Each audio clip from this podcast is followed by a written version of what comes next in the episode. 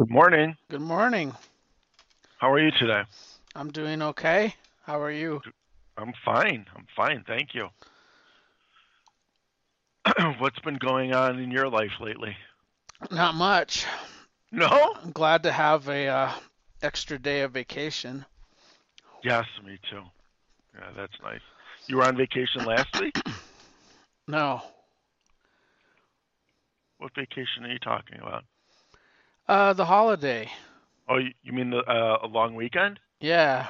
Yeah, for sure. Me too. Unfortunately, Chris is not able to join us today. He had a death in the family, unfortunately. Yeah, So, uh, sad to hear about that. yeah, for sure. Our condolences go out to Chris. Yep. Um, yeah, that's that's too bad. Um, my my last grandparent passed uh, about five years ago. So my grand grandfather made it to a hundred. Wow. hmm That's impressive. Very impressive. Yeah. Yep. Hundred years old. We had a big party. Um, a couple months later, later he he passed away. Just Well, maybe you have the gene. sleep. Maybe you have that gene to go that far. We'll see. I don't, I don't know. What uh, what what did he do for a living?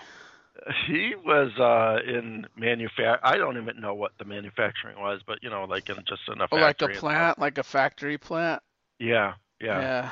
Um, I mean, ever since I can remember, as a kid, like he retired early. Um, I still, Oh, really? I have memories. Maybe that's the key to little kid. longevity is Who knows? retire ear early.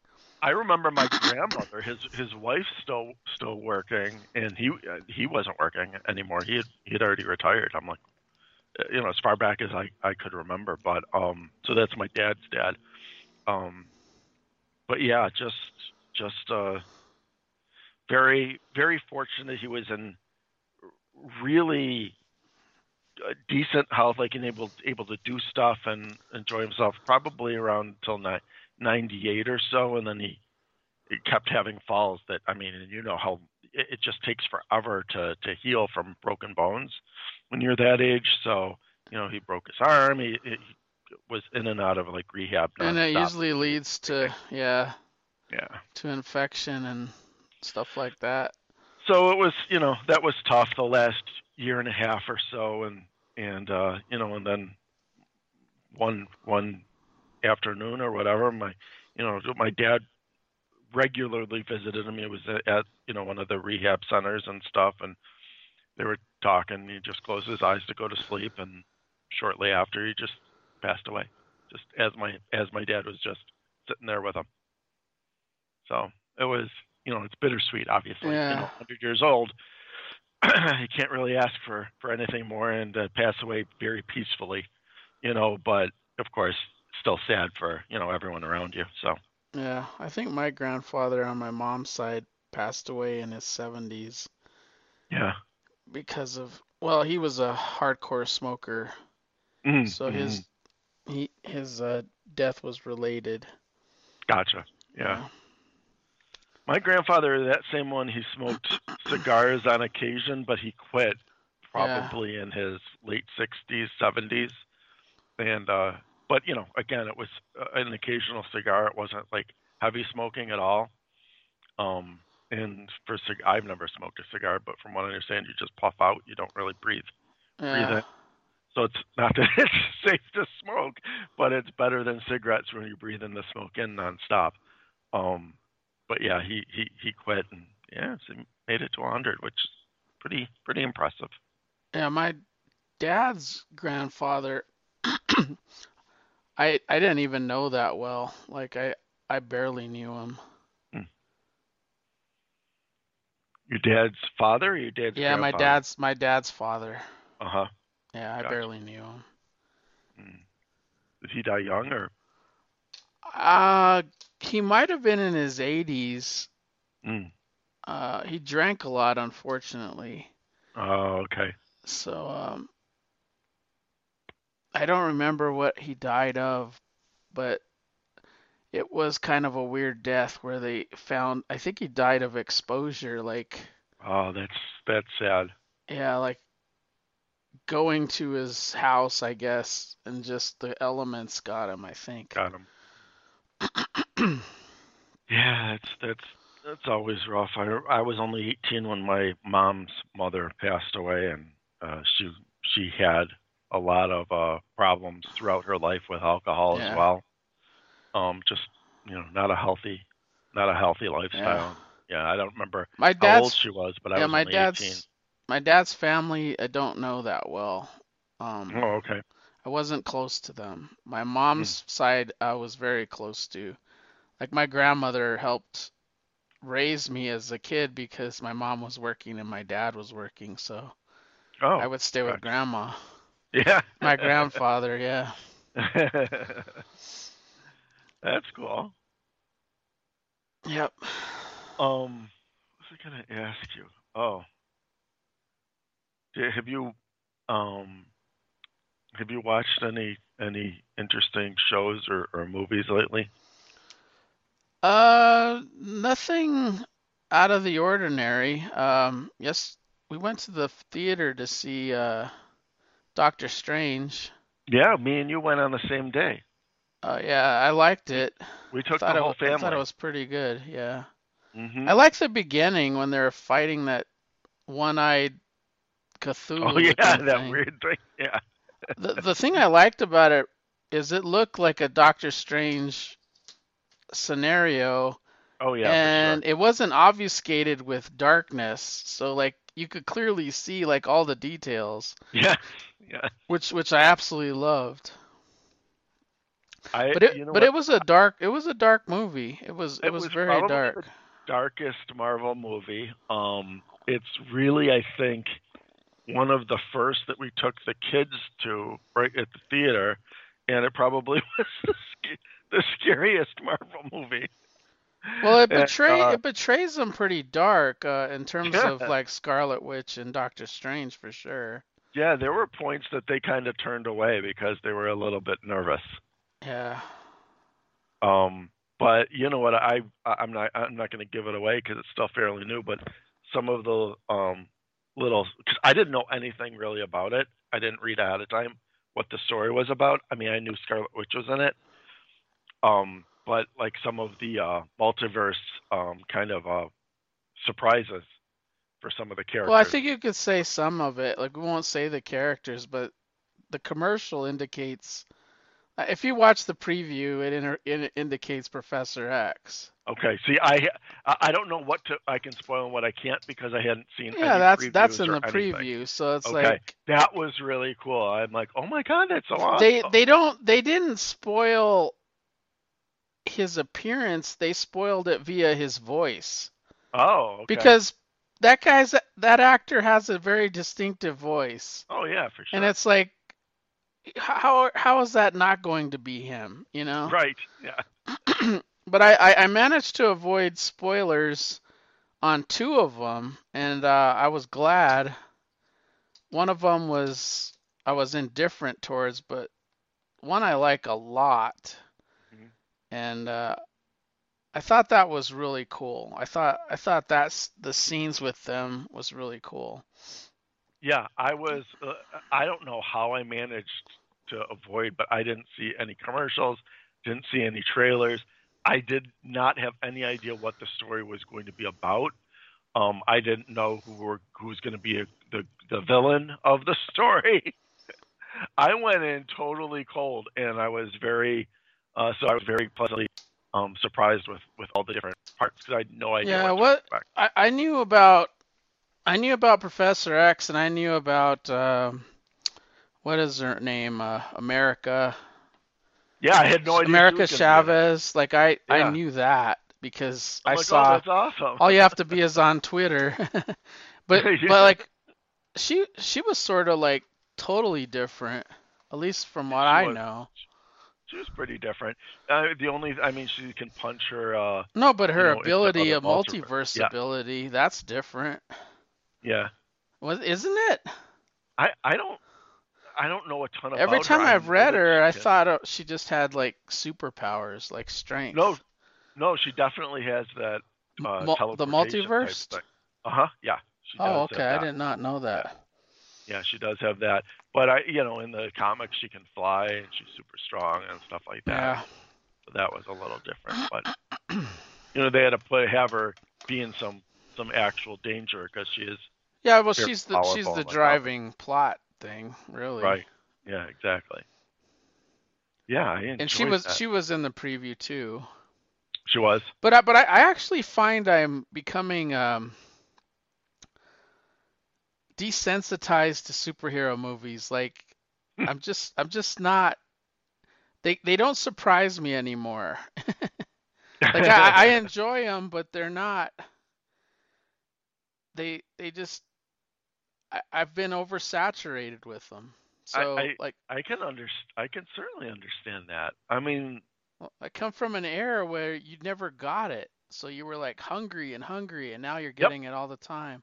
And now I find myself like more hungry for more original content. You know, like I, I want like Indiana Jones again, and I I want some more Star Wars. I, I've been enjoying like the Star Wars more than the Disney Plus um, Marvel stuff. gotcha. I I I really I really enjoyed Moon Knight's opening. Like I thought it was I thought the first episode was like phenomenal, but as I watched it, the series I lost interest with each episode. Like I, I just thought they spent all the magic in that first episode, which reminded me of like um memento kind of thing, you know? Like yeah. See, uh, that's I I think I'm in the same boat as you. Is that first episode? I'm like, okay, let's see how this is going to go. Like, where are they going to take this story? Where are they going to take this character? And then you know what? uh, That uh, first episode ended with him and you know beating up that guy in the bathroom. You see Yeah. him, on, you know, like the the costume, like covering him. I'm like, oh, that's a that's a really cool first episode getting you into. Yeah, I, I was drawn in because I, I'm very much into like the serial nature of TV shows, like wanting to go watch the next one. Like Yeah. Yellowstone, I, I I couldn't put down in 19, 1883, the same thing. And now I'm watching Jessica Jones, and it I like the Marvel Netflix series better because because I finish one, I want to watch the next, and I don't find that like necessarily true with most of the Disney Plus. I I I, I Mhm. enjoyed Hawkeye very much so, Me too. and I I loved WandaVision Me too. just because just because I love like I never expected what they would do with it, and I No. and I love sitcoms. Well, and they to did it. Well, I thought they did it particularly well. Yeah, what like they did that. with uh, the the every decade of like sitcom, I I just Yeah. thought, and I was drawn to that. Like I could see like people that were not drawn to it, but I was drawn to like the non-Scarlet Witch part of it. Like I, I was drawn to like because I love sitcoms, and I I really thought it was like a masterful way in. But like the rest of the series, like I, I enjoyed, like they're they're visually sometimes stunning. Mhm. But uh, those are the two that, that I I really enjoyed them that I'd probably watch again. The other ones I, I'm not too crazy about, but like the Marvel Netflix, I really like. Like I Mm. just finished. I'm getting close to Jessica Jones, uh, season three, uh, conclusion, and uh, I just think that series is so good because I like after I finish one, I almost want to watch the next one. Like, Yeah. I just I don't have that with the Disney Plus. So Um, my thing with Moon Knight is I, I feel the same as you. I, I lost. I, I kept the more episodes that passed, the more interest I lost. Um, Netflix ones I've enjoyed. I probably would like them to be a little bit shorter, maybe ten instead of thirteen episodes. yeah, But I'm up to um. I finished Luke Cage uh first season, so I the next one is Iron Fist. We haven't we haven't gotten to that. Iron Fist got a lot of uh, crap, but I I enjoyed it a lot. Like I I thought it was really good. Well, But that, that'll be I I the I, next one we're I don't know why I sure. I like things that people don't. Like I I I, I don't know if it's just because I don't like stereotypical things and people want the same of the same and I I I liked I liked it and I watched like I was watching them in order until I got to Jessica Jones. So I I like finished Defenders and then Jessica Jones season 2 was next. And then I finished season 2 and then I was like, "Oh, I got to jump into 3." Like I was that Oh, enga- okay. I was that that engaged in it, you know, like I uh-huh. wanted to see where it was going. Like it Yeah. didn't end on a cliffhanger. It's been very like seasonal, but I wanted to see what they were going to do next. Makes sense. Yeah.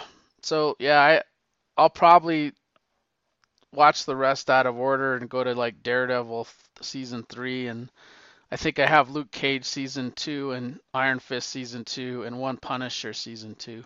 hmm But You saw that they're gonna do uh they're gonna continue with Daredevil. Yes, yes, I'm? I'm happy about that, and I was really happy that Kingpin was in Hawkeye, like, Yeah, it's cool. because I, I I think he's phenomenal as as Kingpin. Like I, Mm-hmm. I I think he's fantastic. Yeah, I agree. So um, yeah, I, I really liked I, I really liked how they did the Kate Bishop stuff too, because I I really like Kate Kate Bishop. Like I like I like to read those comics. I'm I'm very entertained by them. No, that was a. I thought that they did a great job with that. Um, with uh, with with that one with uh, Hawkeye. It was it was Yeah. really really good. Yeah, But I, I'm I'm really looking forward to Obi-Wan. Um, yeah. I haven't watched it yet. I'll probably watch it this this weekend. But uh, and then I one of the comics I I have for today is an Indiana Jones comic, and I wanted to rewatch Indiana Jones and the temp not the Temple of Doom, Indiana Jones and the Raiders of the Lost Ark. and uh, I I I uh, watched it again, and man, that movie is near perfect. Like I I just can't believe how they kept like it, it's just like a masterpiece in terms of like story beats. Like it- I, I, an I- action adventure story like that, like Steven Spielberg directed. It's based on a story by George Lucas Yep. and it was amazing. And I was watching it again because I'll be honest, uh, Rob Liefeld, his enthusiasm gets me pumped to to do stuff again. Like two two of the things that I'm talking about are Rob Liefeld driven. Mhm. Um, he was talking about like how Tom Selleck. I forgot about that, by the Yeah, way. Tom that Tom Selleck, Selleck was going to be Indy. But he couldn't, he couldn't get out of his uh, uh, Magnum Is PI. uh, Magna PI? Yeah, I couldn't believe. I forgot all about that, That's and I was like, he talked about that, and uh, uh, the the part I didn't know, I didn't know this, um, that Jim Steranko uh drew like store like a four poster storyboard for Steven Spielberg, and Oh, and don't it's- think I and they actually play like into scenes that are actually in Indiana Jones, and I, I still have to go look at them, but they're supposed to be phenomenal. So Steven Spielberg asked him to dinner again, and uh, uh, he asked Steranko, you know, like I, I these things are uh, fucking amazing, and uh, I I would like to uh, pay you for more. He said, how long did it take you to do these for? And he said about four days. And he says, well, I want 30 more of them. So Oh. I want him in 30 days. And uh, Steranko turned him down. Like he was like, I can't do that. Yeah. I can He said, understand that. and he said, but it was like for the month of December, and you know, like Christmas holiday and everything. And he says, but I'll even give you like in the first week of January still. and he's like, no, I can't do that.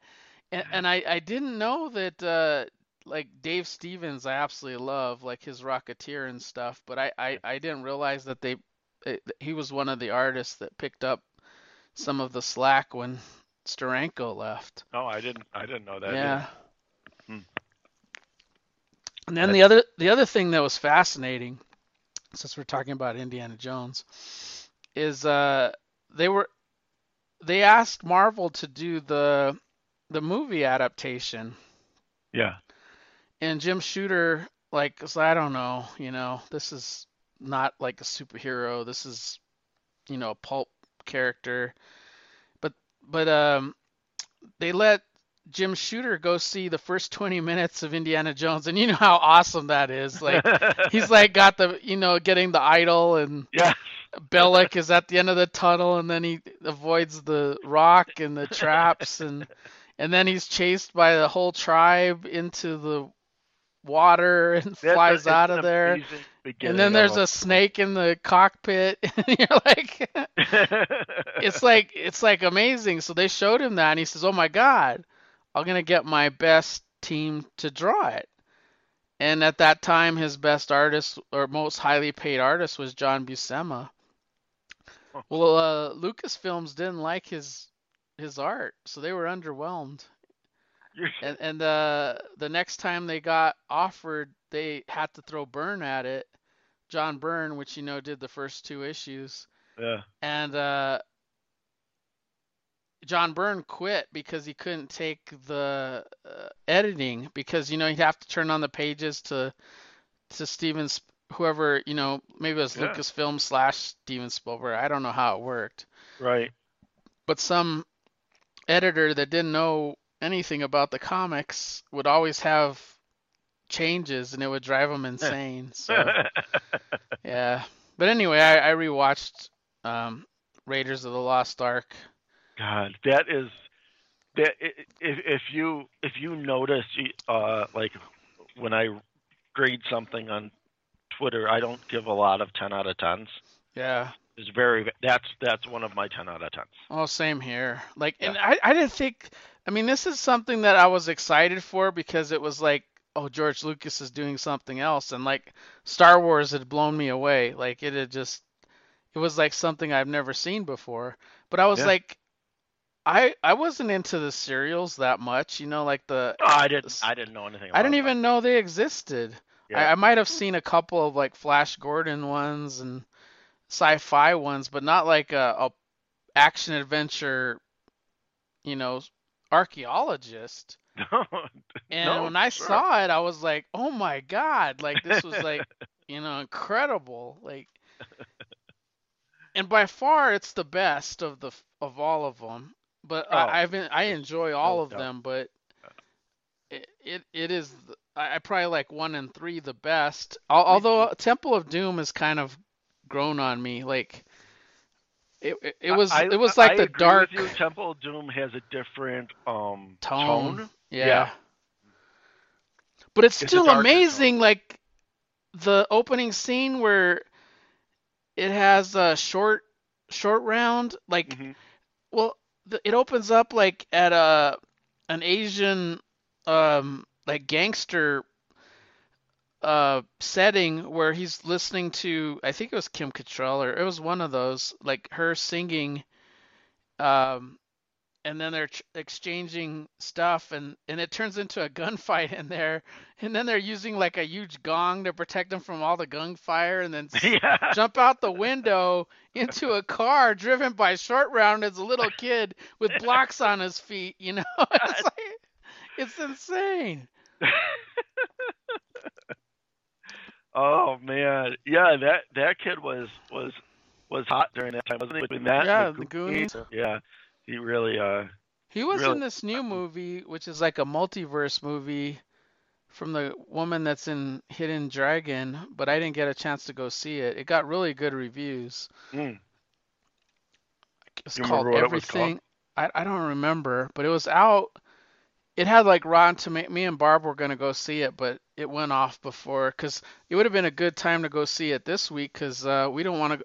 Like Top Gun is like my most anticipated movie to go see. See, like I, I'm not as like I wasn't that excited for Doctor Strange, but when I heard Top Gun was coming back, like I, I, I just like Top Gun's the shit. Like see for, for me, I'm I never was a big fan of Top Gun. Oh my god! Like me and Barb are together because of Top Gun, so Oh it's my like god. yeah, so it's like that was our first movie we went together to, and Wow. uh, that's why we're together. But uh, you can thank Tom Yeah, Top- Cruise. oh, I love Top Gun, and I, I just can't wait. I, I, I just can't wait to see that movie. Mhm. But uh, because of COVID numbers and shit, I'm trying to still wait till the theaters, just like I did with Doctor Strange, sort of. Yeah, that's that's why we waited too. I, I'm telling Mike, the past probably since March on, I I know personally more people that had, had gotten COVID from like March and April and, and into May than I did the previous two years. Yeah, more Like, people have it now. Yeah, for Yeah. sure. It's crazy. And for, for the most part, most people are they're out, you know, for a week and a half at most, or but Oh, yeah. uh, and then No, they're they- they back and they're kicking great. and everybody's okay, but Yeah. uh, it's still kicking some people's asses. Yeah, Uh, it's well, even if it turns out that like you just don't feel good, I'd, I'd rather not get it. Yeah, I, I, I just got my shingles shot. Oh yeah. My fir- first one, I, I'm gonna need another one in a, uh, I think two to six months. You have to get it in a two to six month period. But they uh, recommend it that wa- when it was- turn fifty. uh, I I think it's getting earlier. A matter of fact, I I tweeted that on Facebook, and I I used to work with this this young kid. I call him a young kid because he could be my kid. but uh he I, I loved him I loved working with him but he left the company I work for and went out east um and uh I tweeted the shingles and he goes oh my god that was a bitch he had this shi he must have had the shingles that he had to be in his like late 30s oh wow. to to have it. So uh yeah, he said it was horrible. So he's like you you, you did good getting your sh- getting your Well- shot. I had a um coworker that is uh, she's she's older than me, but not sus- substantially sh- so. Uh, she might be five or six years older than me, and she got shingles too, and that was like 20 years ago. So that she would have been like her late 30s, just to, just like you're saying. So yeah, I think it's possible. I think it just Well, gets they- worse and worse. But it- hers was bad. she was out for a while. Oh yeah, that's horrible. I Mhm. I've had aunts and uncles have it and uh a father-in-law have it, but I've never my my inner family's never had it, but I I didn't I've seen what it's done to the others and I'm like god dang. I, I don't want to go through that. yeah, I'll get a. I'll probably uh not probably. I definitely. And the single shingle shot has gotten better over the years. Like um, I've heard when that. my my parents got it, they were recommended to get the new one because it went from like 50 to 90. Like it, Mm-hmm. it its effectiveness went up like greatly. Yeah. So uh, a matter of fact, after you get your shingle shot, I asked the pharmacist, "Do I need to get it again?" And he goes, "No, you're done after you get that second shot." Yeah, that's So nice. Yeah. Um, I read this. I kind of read the same thing. Um, that they had whatever it was, whatever company made it, and then years later they made a new one that's much better. They don't give out the old one anymore. yeah, Oh yeah, that's good. but I heard it's so painful. Like it's just Mm. god awful. Yeah. Yeah, for sure. Because they Um, say your the chicken pox never leaves your system. Like it's Oh, isn't there. that weird? And It's- then it, it, li- it lies it lies dormant and then it Yeah. and then your system lets its defenses down and it just attacks again. Yeah. For some reason, it's really, really bad. Yeah. You know, chicken pox is just itchy. Especially as a kid, it's not bad. Oh, it, well, it was pretty. I was pretty miserable with the chicken pox. I It was remember. Okay, I wasn't terrible. Well, I I think I got a fever and stuff. Like I was sick. Oh, like wow. for a Okay. couple days, and then I had these pox all over my body. Yeah. Be careful of the monkeypox. I saw they're going around in Colorado. Yeah. But I heard it I heard it had to go with uh, bodily fluids. I thought it Yeah. was that related. Yes, yes. Yeah. Or somebody pops their pox like on you and stuff. like Yeah. Right. It's gross.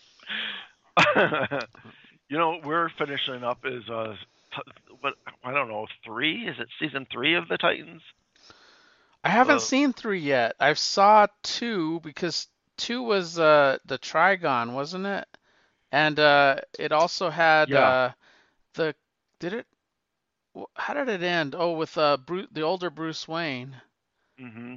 And And Hawk and Donna, Dove. Donna died, and And Donna died. Yeah, that was it, it was really good. I need to get into three, and I still need to watch the Doom. with Red Hood and stuff. Red Yeah, I need to watch the Doom Patrol. Uh, I I really liked um the kid that plays uh was it Jason Todd? Yeah, Yeah, I like the way he plays him yeah. for sure. Um, And Hawk Yeah, and Doom Dove is they've always been Patrol. good. They're they're so good. I I totally agree. I think that they're they're they're great. Yeah, I'll uh, Uh, I, I I'm debating whether because I, I like to take breaks. Like I don't like to just like if I'm in one genre, I like to jump. Yes. Um, and, and too. sometimes I'll go watch like a marathon of horror movies or comedies or, or I need in order to keep things fresh, I need to change stuff. I can't just like keep going. Like I can't just stay on Marvel Netflix and finish it. I even had to take a break from Rebels, which was the cartoon Star Hmm. Wars, and I still have the final season to finish. But um, yeah, I, I, I I'm the same way. Like we're gonna finish the Titans, and then whatever we pick next, uh, it's not going to be a superhero series because I just like to to break, like you said, break that up. So I'm not sure if it'll be. Twilight Zone is good if you have access to it. Um, We, I think we do. It, it um, that's the what Param, Paramount. yeah, Paramount Plus. Yeah. Yeah. This second season though was phenomenal of Twilight Zone. Like I, I just thought they were touching areas that I had never like thought about. Mm. Um, so I, I saw two seasons of the Twilight Zone, but I, I would highly recommend 1883. I know. I don't know what that is. It's a western. It is. Yeah, it's the prequel to Yellowstone. I never saw Yellowstone either. Uh, we- watched it in the inverse order. Like Yellowstone came out before 1883. Yeah. But uh, I decided uh, again, Rob Liefeld, man, he loves those shows, and I was like, okay, I'm gonna. I asked Barb. I said, I could use this as an exercise show and watch it by myself, or we could watch it together. Will you be interested in this western? And she said, yeah, let's watch it together. And we absolutely loved it. We're almost wa- on our, our second viewing of it. Mm. We only have two more episodes to go, and we're done with two viewings of oh my god! Yeah. I guess you liked it. Oh my God, it's so good. I have one on my list, and I don't know if you've seen it. Um, it's it's um, Amazon Prime uh, show. I think it's all- it's I think it was just like a a one season, purposely a one season thing. Um, it's called Them. T Oh, I haven't. I haven't heard of that one. It's it's reminds me of Get Out a little. Oh Um, wow, I like to get out. Like Yeah, the, that that that that is Peele's like I don't know if uh Peel will ever hit like when you come out of the gate and you come out with a movie like Get Out. Yeah. Like it the other ones are are good, but they're, They're just good. not they're just not like Get Out. exactly. Well, I haven't This- seen the new one. The the new one's called I forget what the new one's called. It's coming to a theater in July, I think. It's not out yet, right? yeah, it's not out. Yeah, I want to see. I want to see. It that. looks like it's alien based, like and happens in what it was. a horse ranch. Yeah, I remember seeing something about it. Yeah. Um, but anyhow, that them is a black family moves into an all-white Los Angeles neighborhood where malevolent forces next door and otherworldly threaten to taunt, ravage, and disrupt. Ah, that sounds pretty good. Well, uh, definitely, it's eleven episodes. No, ten episodes. Yeah. So, Yeah, I want to try that out. Yeah, there's so many things to to watch that And there's a new season of Who Killed Sara on Netflix, the fi- the final season. So I want I do want to cue that up. That might be I- what I hit next. I've heard you talking about that one. That's another Oh, one. me and me and me, me and Bill love that one. That's it's insane. It it is an apps. It's a. I think it's from Spain. Oh no, it's from Mexico. Okay. But uh, it is so. Have you seen Money Heist yet? That's another one. that- no. holy crap! That those those shows are like Money Heist and Who Killed Sara. Those are the the shows to watch. I gotta, I gotta put, I gotta put. I, the, my list is so long, but I'm Money gonna Heist though, don't make the mistake I did. Uh, watch it with your wife. She'll get into it. Yeah. Uh, I watched it by myself and had to tell my wife about every episode because I loved it so much. It was so good. Oh, that's funny. Who killed Sarah? Like I didn't. I, I watched the first two episodes and I was like, man, this is. There's so many plot holes you could just. You, I could. I'm falling into every plot hole. There's so many plot holes, but they fill in the holes and then it starts making sense as it goes through. Like it, it's Oh, incredible. And then you never know. Like you're you're that's the one thing with that Money Heist. You never know what they're gonna do. That's what those shows are good good for. yeah, I'll have to. Um, I, I, I'll add them onto my onto my list. I'll throw it out there as some alternatives to the comic book shows that you know. Like I said, I don't want to just watch nonstop comic book shows. So Ye- Yellowstone's incredible too, but. I would recommend. so I, I, I, I would recommend watching it. I think you get more out of Yellowstone Mhm. knowing how they got there. Like knowing how the on this wagon train that they were going to Montana. Like it. That is. That is what's awesome. what is Yellowstone on? Yellowstone's on Peacock. Oh, okay. That's another show though that you, there there's not too many shows that like I like I could watch a show on a weekday, a work day. Mhm. I watch one hour show and then I'm done. I go to bed, then I start my morning. but we eat dinner, watch a show, and then we're done. At least I'm done. Barb will still sit and watch TV. But Yellowstone, I, I- there there was a time where I watched three episodes one night. I couldn't like it would have the cliffhanger, and then I'm like, no, we gotta go, we gotta go, we gotta go in the next one, gotta go on the next one. and we Right. watched four seasons like back to back to back to back to back. Like That's crazy. Are they long seasons or short seasons? they're I think ten episode seasons. Oh, okay. That's, Yeah. that's easy to that's easy to take. but it's like uh, man he writes great strong women like 1883 is is mostly about a woman uh and then Beth and Yellowstone they're they're incredible characters like they're just super badasses All right, I'm I'm writing. all the I got. You're giving me a lot of homework. well I I think there'll be shows that you like now. can watch together and enjoy like you, you And money unle- on unless unless unless you okay I'll, I'll just give you a heads up on Yellowstone though Yellowstone you'll find the characters uh unredeemable like irredeemable like they're Mm. they're they're all not good until you get into like the second season do you start rooting for them you know what i mean like yeah. you're like these are bad characters but you're so intrigued by them because they're how they're driven and stuff like that their motivations and I'll have Stacy try it with me. I don't know how how that will work out with like she doesn't like she's not interested in Breaking Bad. She wasn't interested in Sopranos. yeah so that that might that might 1883 is not like that Uh-huh. but uh Yellowstone is sort of like that.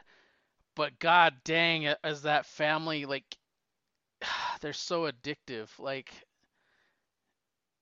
you have to you have to see how it goes. Like you have to know where where it's going. and you I'll- can't get I'll enough try it of out it. for sure.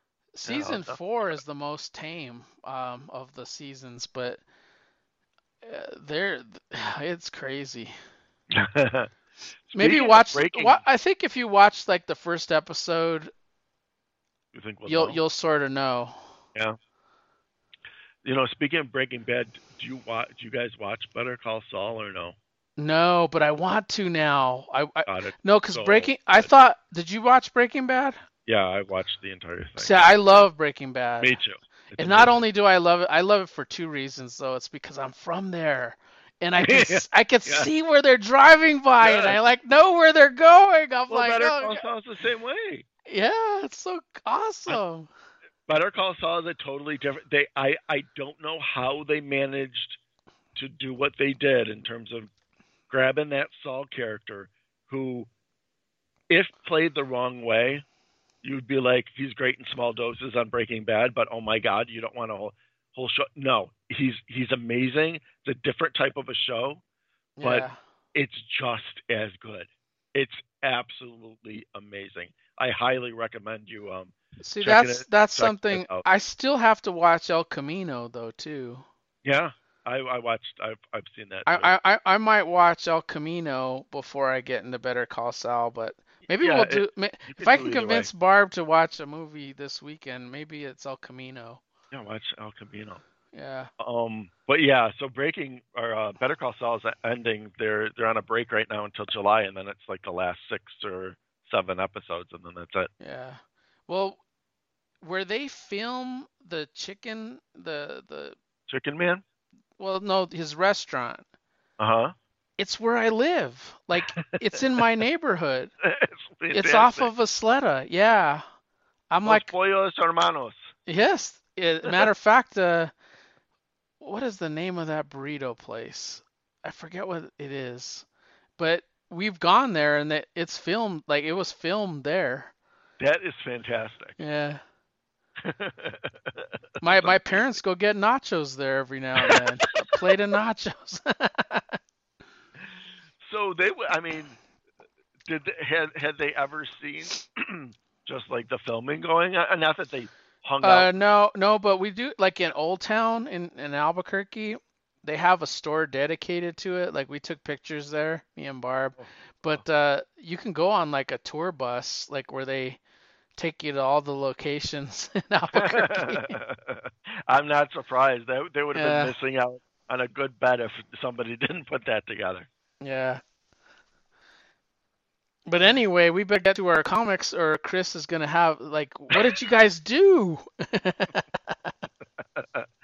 Yeah, that, that's that's true. If you want, I can start. I, I um, you know, oh, before I go to the comics, I'm not going to review this because uh, I watched it a few weeks ago, and it's not fresh in my mind. But I do want to mention that I've been watching those those Hammer movies, Yeah.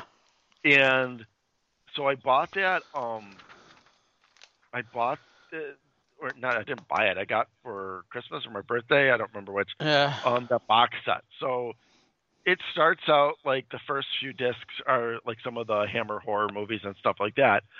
But then it moves on to like other genres too and there's a lot of like crime and suspense and stuff like yeah, that. Yeah, you said the last one was a heist one, and Yeah, there was a heist. Yeah, I covered Yeah. that heist one. Well, this um, there's a couple other ones that I've seen since, and the one that I watched um, most recently was uh, a couple weekends ago. It's called Die Die My Darling. I- I mean, they even have the best like over the top like names for their movies. You know what I mean? yeah, But um, anyhow, that sounds like uh, a grindhouse film. right? That's what I'm saying. But it's really it's really not. I mean, it's from the '60s, mid '60s, um, and it's it's just. It, it, oh, you know what? I'm I'm I'm thinking of the wrong one when I said "Die, Die, My Darling." Um, the one that I was thinking of, which one was it? It was. Oh, I can't remember the name of it now, Mike. Oh, here, "Stop Me B- Before I Kill." That's the one I was thinking. of. okay. That's another good title. And um, so what that one is about is uh, this uh, couple is is uh, going to be engaged, and uh, or actually they are engaged, and and after their their wedding. They're driving off for their honeymoon. He's a race car driver, and uh, somehow he gets in a crazy car accident with a truck. She escapes with no injury, but he his like head went through the windshield, but he survived. And uh, you know, after recovering and stuff, then they decide to go on their honeymoon, and he's just like uh, has a lot of problems even trying to drive and stuff like that. But then he starts to notice um, that he wants to he wants to choke. He wants anytime they start to become intimate, he wants to kill his his wife. He wants to wrap his hands around her throat and kill her. That's dark. So, yeah. So when he's uh, when they're out on honeymoon, I I don't I don't remember if they're in France or whatever, but they happen to encounter this um, psychologist, and the psychologist uh, offers to treat him and you know has him go through therapy and stuff like that. And there's all these twists and turns um, throughout the movie, like what the what the doctor's r- real motive is, um, you know, what ends up happening with uh, the man's wife and what ends up happening with him. It is. I'm not gonna. Uh, I mean, not that I couldn't spoil it. It's a very old movie, but I don't want to spoil it. But it was, it was really good. I am really, really enjoying these. The, that that other one that I said, "Die, Die, My Darling," that was another one that was really cool. I've given them both eight out of tens, which is really high. Yeah, that's high, yeah, that's high for you.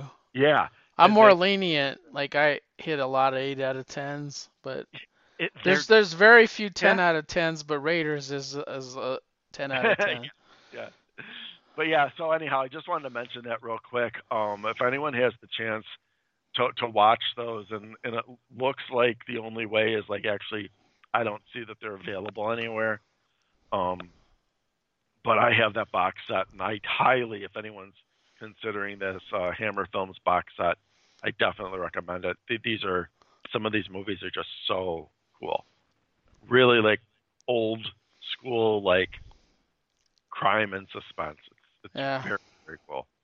But anyhow, I'll um I'll go on to my my first uh, comic. I just wanted to mention that. Um, you're a big fan of the uh, Ultraverse, right? Malibu Comics. Oh yeah. I, have read very very little of, of it, and I have Exiles, um, number one through four, and I think they only went four issues, um, at least for that iteration. But uh, so I read number one today, and uh, this was uh, it was interesting. They were almost introducing Exiles like they appeared somewhere else, but I don't think that they had. I think this was their first appearance. But uh, they got four writers on this first issue: Steve Gerber, Tom Mason, Dave Olbrich, and Chris Ulm. Yeah, Paul... Steve Gerber is like the guy I think that's doing the major stuff, but I know the other names: Tom Mason, Dave Olbrich, and Chris Ulm. They're they're the Malibu guys. They're the guys who own the company. Why they're all involved in the writing? Maybe they maybe they uh, helped create it and get Steve Gerber to write it. You know? Yeah, that's that's that's a good point. That's probably what it is. Um, it starts right away with action uh, in a high school, and this this uh, this high school student Amber Hunt is uh, is talking to her uh, football boyfriend, and uh, she sits down uh, in, in class, and no sooner does that happen, but the, the, the wall explodes and there's this uh, guy called the Supreme Soviet is after her, and we don't know why. He's just screaming out Amber Hunt is mine. As soon as he happens to say that, suddenly there's these three other costumed characters that are there under uh, to protect her from the Soviet. And uh, there's a woman that flies. Her name's Tinsel.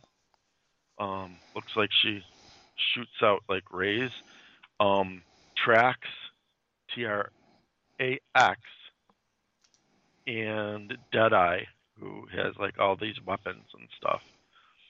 So they start fighting um, with the Supreme Soviet, and uh, you know they, for whatever reason, Soviet wants uh, Amber Hunt, and he's brought all these robotic helpers to help him out, but they're pretty much um, dispatching those pretty easily until there's only the Soviet left, and uh, they manage to take him out too, and they kind of they bind his feet together. He's got like jet boots and bind his feet so he can't control his flight, and he goes ramming off into a high rise and uh, crashes. So um, when, once he's out of the way, the other uh, the three uh, heroes uh, end up grabbing Amber and say, you know, we got to get you, um, we got to get you uh, to our base.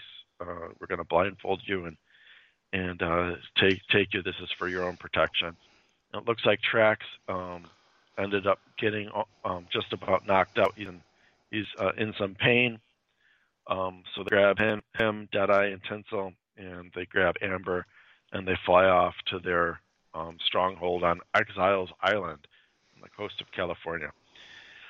And there, Amber is introduced to um, to this uh, creepy zombie guy who's called uh, Ghoul. I guess he's he's one of the um, members of the team, and uh, Doctor uh, Deming, who is uh, I don't. I, I, guess maybe she's an older woman because she's got gray hair, but you wouldn't know that she's older by the look of her her bodysuit.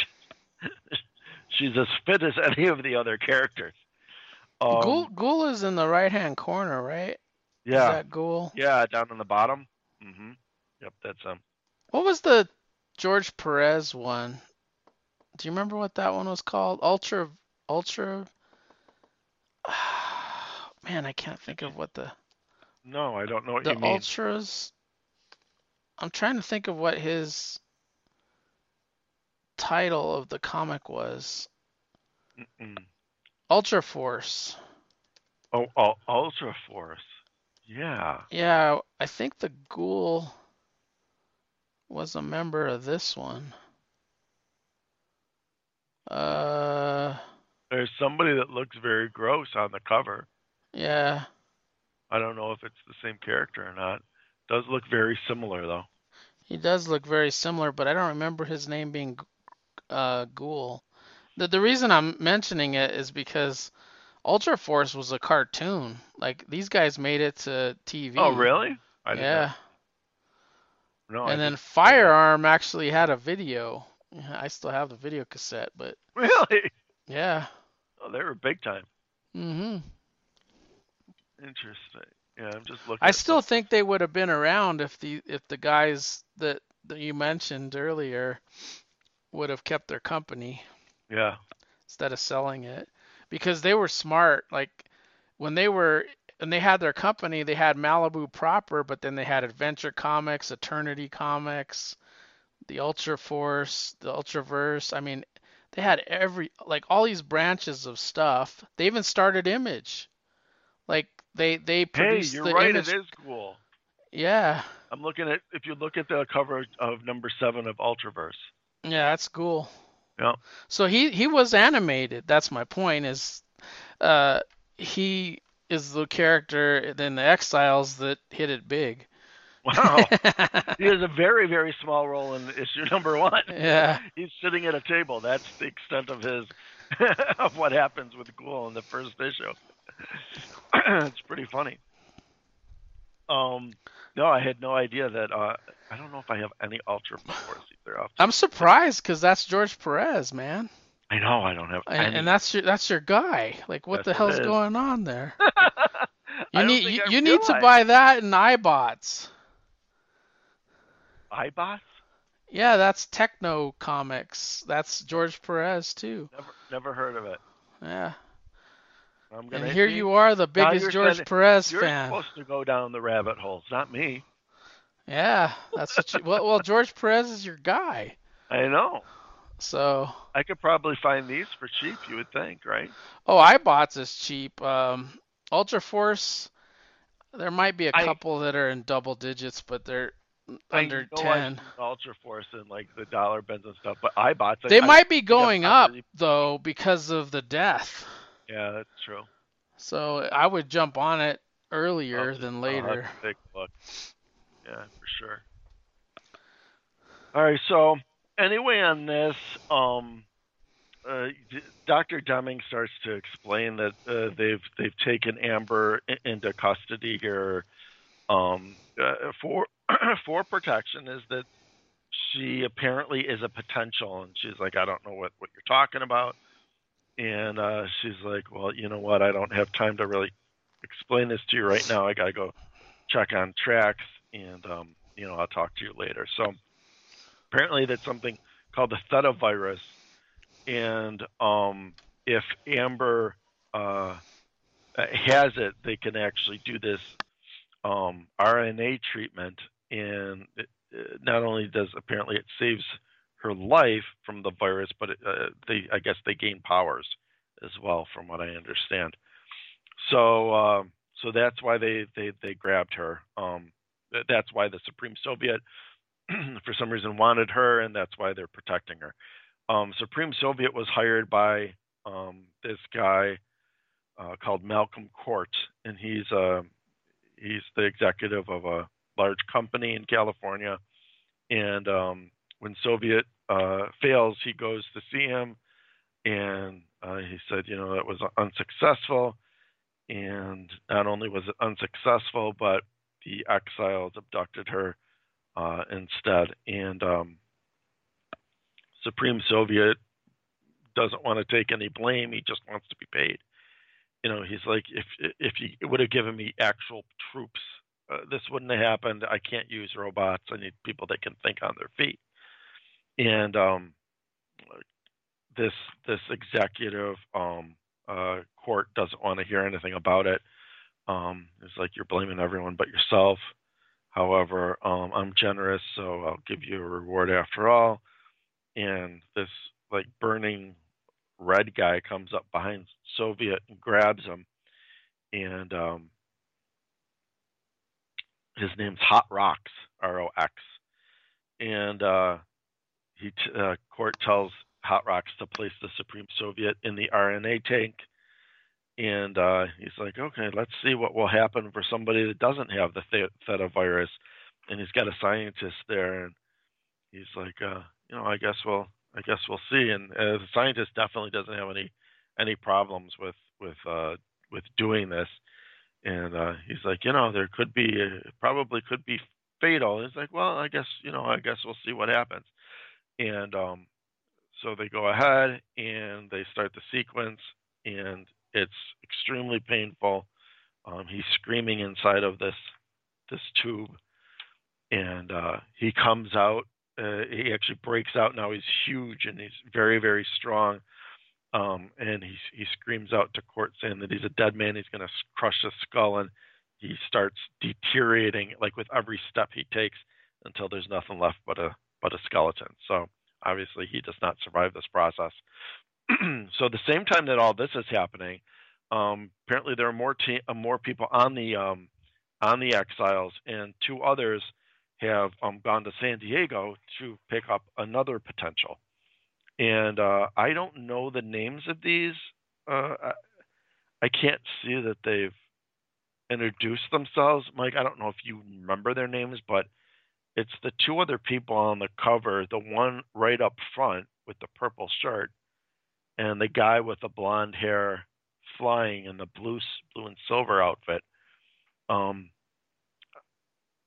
oh, his name's Catapult. Um, I'm not sure who the per- the guy with the purple shirt is. I'm not sure. I don't remember their names. Yeah, but anyhow, um, they go to San Diego. They land at this this uh, particular suburban house. This uh, kid named Timmy is out um, throwing out the trash. His mom's telling him to, and suddenly uh, the trash gets zapped, and it's two bad call- guys called Bloodbath and um, and Bruut, B R U U T, and they want him. they want Timothy to come with them. So as you can guess, um, same situation. Timothy must be another potential. Um, so those other two from the exiles come, and they start fighting. Um, they're uh, doing pretty well against the other two until Bruut um, grabs, uh, goes inside the house, and grabs um, Timothy's mom, and basically tell him to you know stay back. And uh, the guy whose name um, I'm not seeing here, he is like a, a blast where uh, he can he can shoot, but Catapult says no, they're standing in water, and you know, you're going to quick fry them if you do.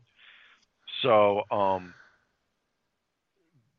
the exile has like an energy fist. He's, it's glowing, and so Bloodbath actually comes up from behind, shoots him, and he lands with the electricity in his hand into the water and zaps Bruut and and the mom. The mom is totally um, has been killed.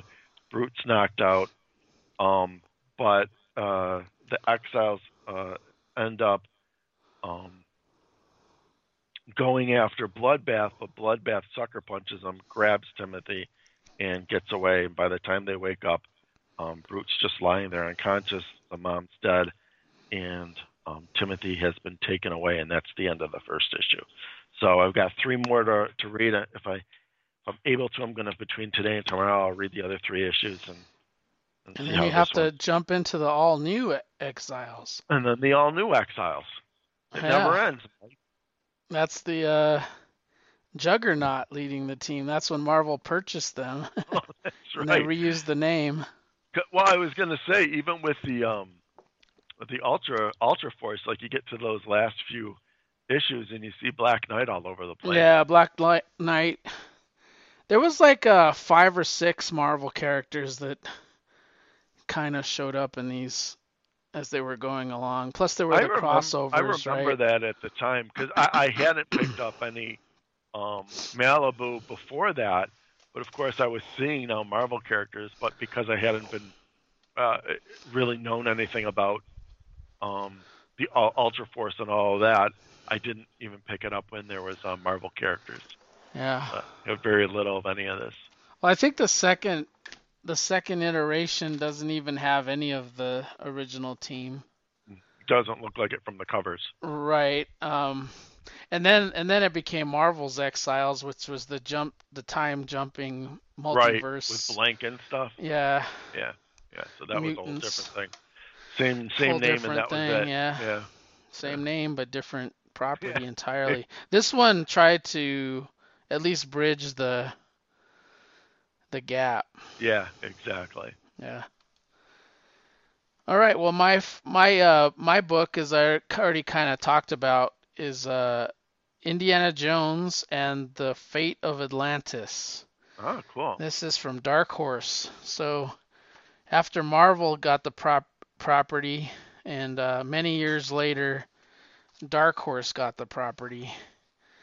And uh, I don't have I didn't have any Dark Horse Indiana Jones, but now I want them all. But uh, the story is by Hal Barwood and Noah Falstein from Lucas Games, Lucasfilm mm-hmm. Games.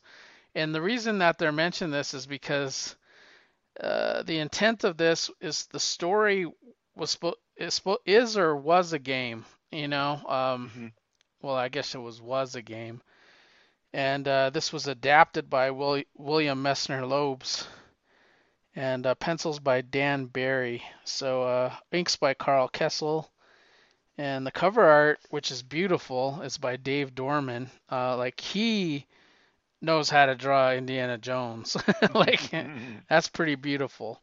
Um, but uh, this opens up uh, kind of like every Indiana Jones. Like they had this way of starting off exciting and then getting you into the story.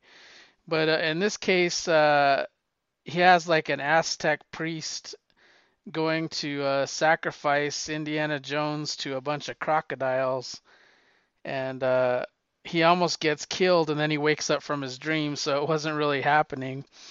And then he's uh, back at school in 1939 uh, teaching his class, and some guy just pops in. Well, he he has these like arrowheads, which is kind of cool, and uh, he shows the class all the arrowheads, and he's going, "Which ones do you think are are uh, genuine pre-Columbian?" Well, this jock that's trying to take his class, he says, "Oh, it's easy. All uh, the the Native Americans are um, used they the the sharpness of the the arrowhead means that they became more sophisticated. So I'll go with the dull ones. That's an interesting approach. And he says, well, most of these arrowheads are not even. One of them's one I created, and then you know stuff he grabbed, and he only had two authentic ones in there, and then some guy comes in, interrupts his class, and he says, uh, "I have this key. I need you to find out where where it came from. I need your help." And he uh, takes the key with him, and then he goes and talks to the the guy that he works with. I, for, I always forget what his name is. Like he's in Raiders of the Lost Ark too. He's like the senior school official or something that gets. Oh yeah, yeah. He get he gets his like jobs. I like he helped him. He he's the one that got the. When they go and tell him, like the U.S. government goes and tells him, "Oh, we need you to go after the Ark because we know the, the the Nazis are going after it." Yeah, he's like the head of the school or whatever that he's. Yeah, I forget what his name is. I think it's it- Brody, but I'm not sure. Yeah, it is. It's Brody. It's Brody. Yeah, I don't know if that's a nod to um, Jaws, but yeah, his his name's Brody. Yeah, so he, him and Brody are at the cafeteria, and uh, he they get an idea of where that key might go because they have a uh, they have all these artifacts at the school, and he finds the artifact that he dug up, and uh, finds where the key goes, and the key opens up like this uh, top of the statue, and there's a little like jewel in it. And then, of course, the guy who came to give him the key to find out what it was is a Nazi. So he he comes in with a gun. He holds him up at gunpoint, and there's a huge gunfight that ends up in a car fight. And uh, now they don't have the the jewel anymore, but they do Hmm. have the guy's wallet. And he does see a picture of another archaeologist, which he used to work for, that Jones used to work with anyway. And uh, she's she's at a big event. Uh, she's she went from path than than India in terms of archaeology. She started to get rich people to believe in stuff and then take their money. So she, she became like almost like a scam artist, but not quite. But she would uh, get them to believe in like Atlantis and stuff, and then Mhm. get these people these investors to invest in her stuff and then she'd take their money but uh, she was having one of those briefs and then um, indiana jones shows up and says you know uh, shows her up as a scam right in front of everybody and they all leave and uh, he says i need an artifact from you because he knows she has a bunch of artifacts that where he got this one from because they were on the dig together and then she said, "Oh, I, I can help you. I have all you know have all these." But he's like, "Can I stay here the night?" Well, they had a romantic relationship in the past, but he ends up sleeping on the couch, and he thinks, as he as he's thinking to himself, he's like, "I never felt that way about Sophie, but what would she do if she came out of the bedroom right now in a something really frilly and said, "Take me, Indiana"?" And uh, he thinks she is because he hears the door open, but it's the Nazis. and there, there's a, a big old gunfight. Uh, Indy gets shot. Um, he does throw out one of the Nazis out of the the room, and uh, he's injured, so he has to get repaired. And the the one Nazi guy that did get the jewel and the statue now, he has the the statue that that uh, Indy had, not only the key, but he has the statue. He takes it to a a scientist, and he does believe that it's going to lead help him lead to Atlantis. So um, that's how it ends, but it, it's pretty exciting, and uh, it's like you could just hear like the music, and you could kind of it's it's paced like an Indiana Jones comic. you can almost hear the gunshots because when they when they made Indiana Jones like wh- when he goes to see Marion at the at the Yeah. bar and she's out drinking the guys and everything and there's that huge gunfight you could hear the like pistols like going you know like they're really loud sound effects on the speakers you could kind of hear it as the you have the gunfight in this girl's bedroom but uh, Yeah. it was pretty it was pretty cool That was one of the movies that we've already we have already shown the, the kids. You know, we've shown them the Star Wars movies. We've shown them Raiders of the Lost Ark. I don't think showed them any of the other Indiana. Yeah, but yeah, um, I mean, it's so it's just such a. I don't know, like you know, it, Star Wars was huge for me growing up. Indiana Jones, that that Raiders of the Lost Ark. I mean, it was only the one movie, uh, although I liked the other ones as well. But you know, it didn't have a franchise type impact. But I loved that particular movie as well. Well, you're you're so amazing. you're a huge fan of uh, Steven Spielberg too, I am. because you went to that Jaws Close Encounters thing. Yep. I. It's true. Uh, growing growing up, I watched. I saw Raiders of the Lost Ark. I mean, I'm sorry. Yeah, Raiders of the Lost Ark. I saw Close Encounters at in the theater. I thought was awesome. Um, E.T. of course, and uh, Jaws. I couldn't have possibly seen it in the theater because it came out in 1975, so it would have been three. Um, but I definitely saw it on on HBO because my parents had HBO actually like way early when HBO only started airing their stuff daily at like six o'clock on the weekdays and like noon started on weekends.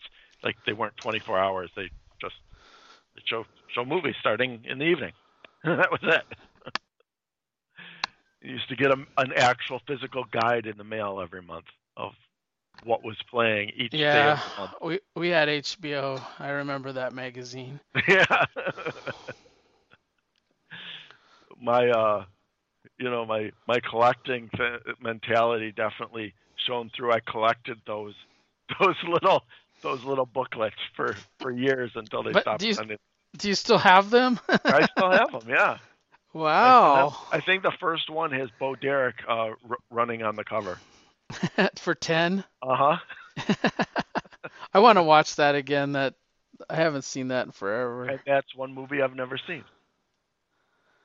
Uh, I yeah, Dudley Steve Moore. I want to um like grab some like m- really like well-known movies from like 70s and 80s and stuff and that we haven't seen and like Yeah, should put a list gotta together see uh, Bolero or whatever she was in. Bo Derek riding the horse naked right from Cannon Films, and then she was in uh, Tarzan the Ape Man. oh I'm well aware that she was Yeah.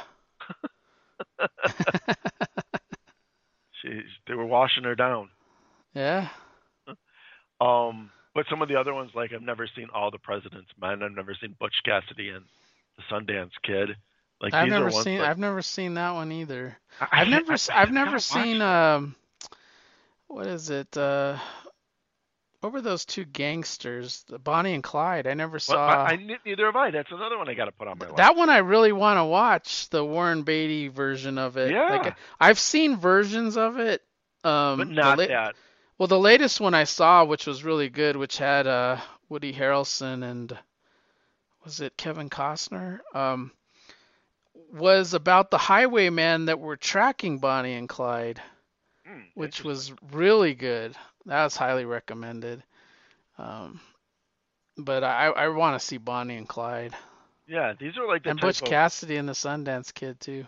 Well, that's the thing. They it. were like, we would have been too young, uh, or not even born, um, at the time that they originally came out. And then you know, as you're a kid, you're like, I don't want to watch, you know, whatever. And uh, because they're just long. oh, I think I was movies. born. 1967 for Bonnie and Clyde. Oh, The War, the Warren Beatty was that old? Yeah, Holy crap! I, I had know. no idea. yeah, it's an old one. I didn't. I didn't have. I had no idea it was that old.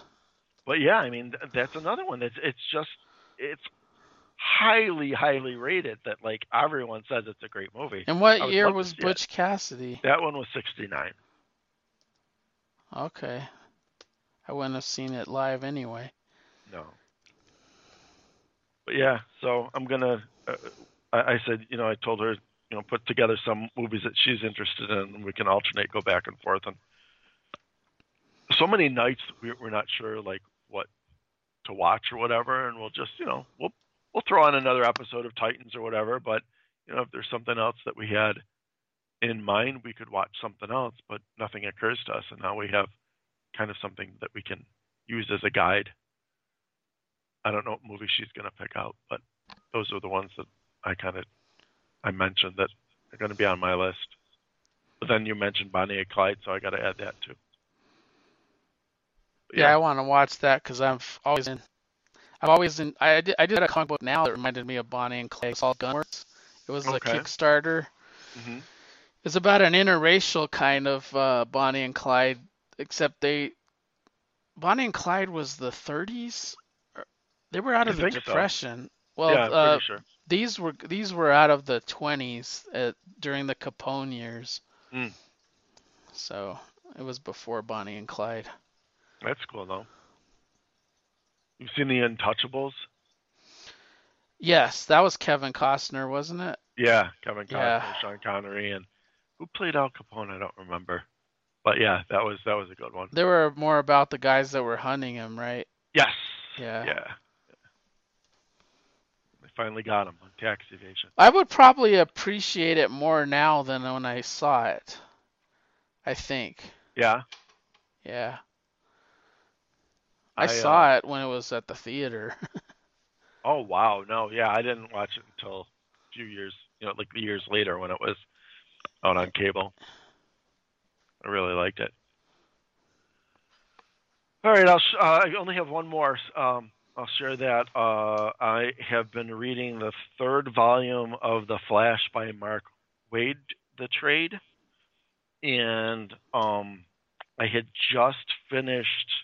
Have you Uh, read it for the first time, or is No, it? no, I, I read it in singles, but I haven't Yeah, that's read what I for- thought. Yeah. Um. So when did you start reading Flash? Like regularly? regularly? Um, just about a year or a year and a half before the first volume ended. Oh, the Trial of the Flash. Yeah, so like the 320 because it went up to Yeah, you, so you were you're in the Cary Bates, uh, yeah. So I read all Carmine Carmine Infantino. Uh, Yep, and then that ended, and then they did Crisis, Yeah. and I picked up, you know, with the Wally Flash right away. Did, on- did you always stay with Flash though? Yes. Like uh, yeah, same here. Yep. The Flash is the one that I never stopped, even when I stopped. that was the one character that I just it's kind of like the X-Men for me. I always liked Wally. Yeah, that that's that's how I was uh, on the DC side. You know, things would with finances, you know, with how much I had at the time or whatever, uh, things would come or go. But like I was stuck with Batman, I always stuck with Flash. Um, pretty much always stuck with Green Lantern actually too. Um, from when I started, you know, Green Lantern, I pretty much kept kept up with it. Yeah. But you were more of a Marvel guy though, right? Um, for the, I mean, I always got some, you know, some of each, but overall, probably I that's fair to say. Um, growing up, like I always got X Men. I always got um the first volume of, of Avengers. You know, Captain America, Spider Man. You know, the whatever Spider Man it was. So you know, at one point I was getting Web of Spider Man, Spectacular Spider Man, Amazing. You know, didn't miss an issue. So yeah. Well, which which uh just out of curiosity, which X-Men books are lighting your fire right now? Like which ones do you like? Um, you know, I'm just starting to get. You know how like so many of them are, are kind of like are rebooting with uh, a n- But, no, but they're know, new title. they're almost the same thing, just a different title. yeah. Um, yeah. I haven't read the. I think a Legion of X just came out, so I haven't read that at all. Yeah. Um, that came from Way of X. You know, I still like some of the ones that have been going. Like, you know, I, I like the main X Men book, but I really like X Force, and I really like New Mutants, which are some that have been kind of just kept, Yeah. kept going with the same writer. Yeah. Um, and maybe that's what's helping it. But I'm really enjoying X Force. I just read a New Mutants where um, it talk it's it's about magic, and she's like giving a giving up her uh, her title as like the ruler of Limbo, Mhm. um, and then things go sideways from there. So that that just that that arc just started in the issue that I re- I read. So those are the Yeah. two probably for me. so I- the main I ti- the main titles. The other ones, um, Marauders. I told you I thought I was intrigued after the first issue. The second issue, I don't think really thrilled me quite as much. So Yeah, I didn't stick with it, but- even though I yeah. loved the first Marauders. Like the Mara- the Marauders before Orlando took over, that was my favorite book. Marauders the- was great. The Hellions was great. Yeah, I like the the Hellions was weird, uh, but but I enjoyed it. Yeah. But so Hellions is done. Marauders is continued, but Bishop and Kitty Pryde are the only two, and and it's I, I I'm not a really big Steve Orlando fan either. There's some stuff that I've liked, like when he does Midnighter or when he does um the Martian Manhunter. I, I'm the same. I'm, it's very it's very hard to pick his stuff out. Like I either like it or I don't like it. I'm never in the middle. yeah. I'm the same way. Um, but what There's there's a couple of writers like that though, like Al Ewing. Like I loved his Immortal Hulk, but like uh, his other stuff, I'm not too crazy about. Like he wrote the Defenders, and I was the weakest Defenders series that I have personally read. I read Um, it too. I thought it. I mean, I thought it was fine. I'm not the Defenders fan that you are, but I thought it was fine. Maybe I Um, was harder on it because No, I am a Defenders mean, fan. maybe. Well, I think it's probably more important to you that it's a really engaging story. Like for me, it was it was fine for what it was. It didn't Yeah. like rock my, my world for any you know at, at any point. It was it was just fine. But it's funny. Like I checked out a bunch of Al Ewing just because of how good Immortal Hulk is, and I, I guess I'd have to agree overall. Like Well, he did like an X-Men book, um, Sword, Sword, and then Sword, Sword became. Red X-Men or X-Men Red, right? I, yeah, I guess. I mean, sort of. They're on Mars now, and it has brand, brand, right? Yeah, So yeah.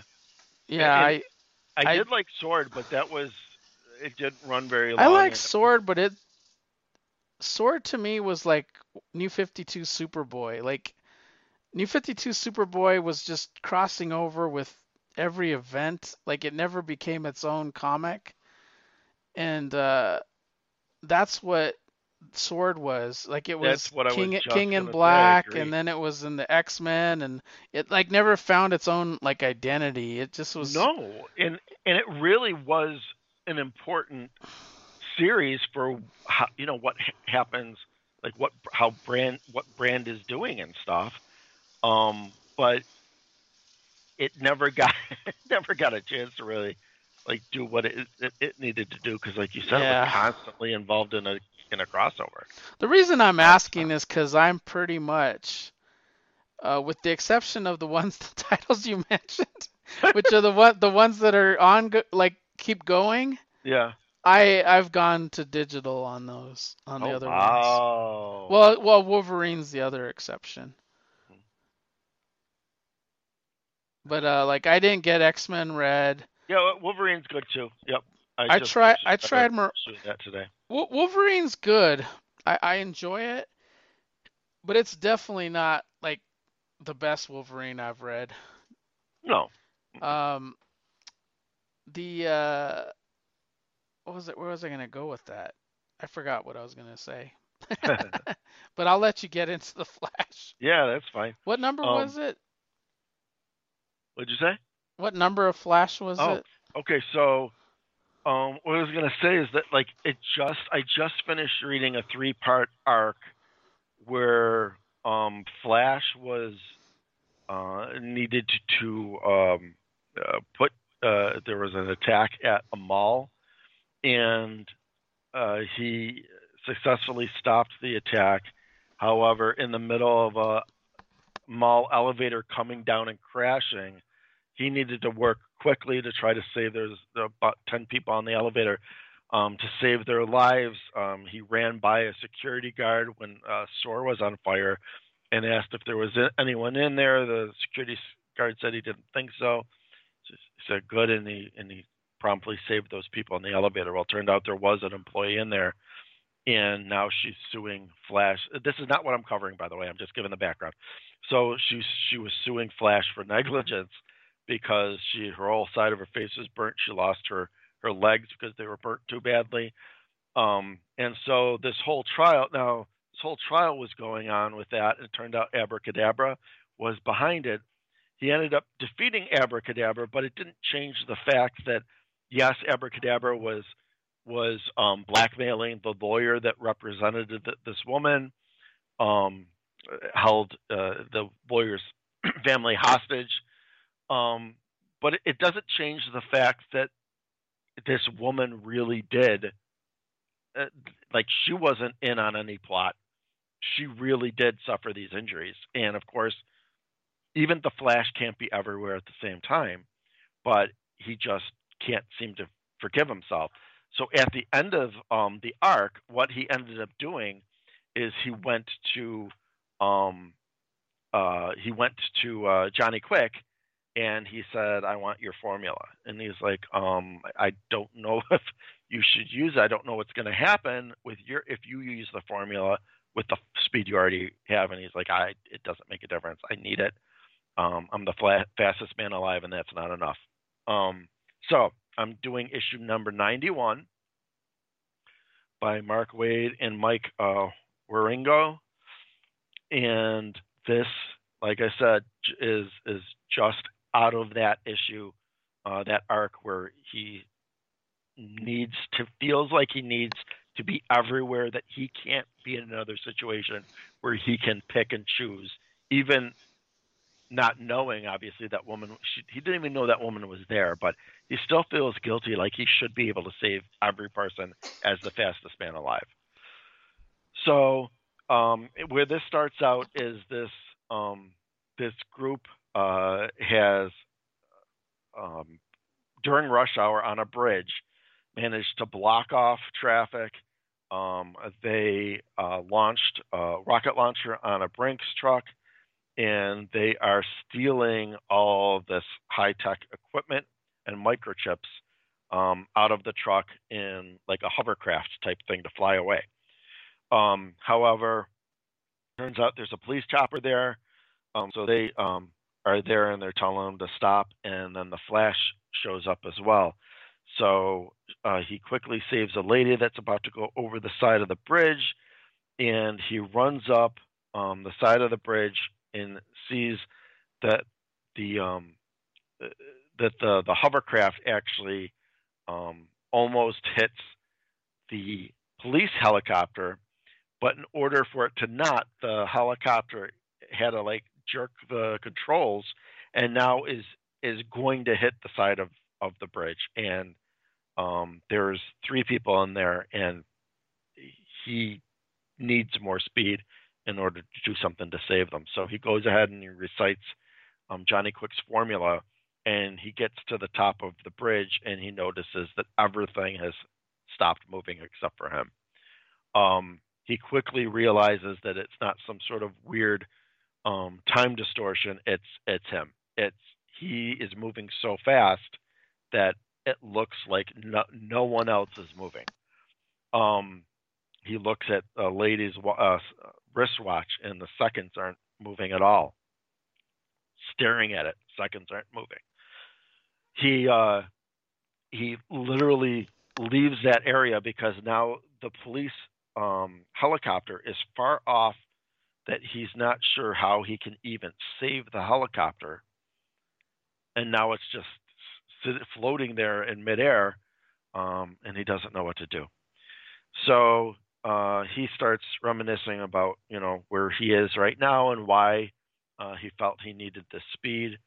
Where suddenly he gets a tap on the shoulder, and it's Max Mercury, and Max is trying as hard as he possibly can to keep up the speed to talk to Flash, but he says right right away that he's not going to be able to to stick with him for for very long before he's going to um, end up having to slow down. So of course they have a a, a quick talk. Um, Wally's a little worried that this is going to be permanent now. That like each second of his life is literally going to be years to him because nothing is moving. He's gone all over town and still not even one second has passed, and he can't slow down. Um, so he's asking Max if it's permanent, and he's like, Max is like, that's that's really up to you. Um, he's like, let's let's let's you know take a walk through the through the town. So um, Wally notices a car crash hit the side of a, a building. An elderly man managed to fall backwards out of the way, but Wally's like, "Oh my God, you know, come and help me out. Um, we got to get the guy out of the out of the car." But when he actually goes and looks in the car at that one second that he's currently in, it's already too late. The man has obviously died in the crash in that one second.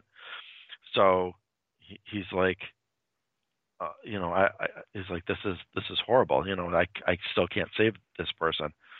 And Max is like, well, where were you? like I was at the bridge. What are you talking about? It's like I couldn't have known about this.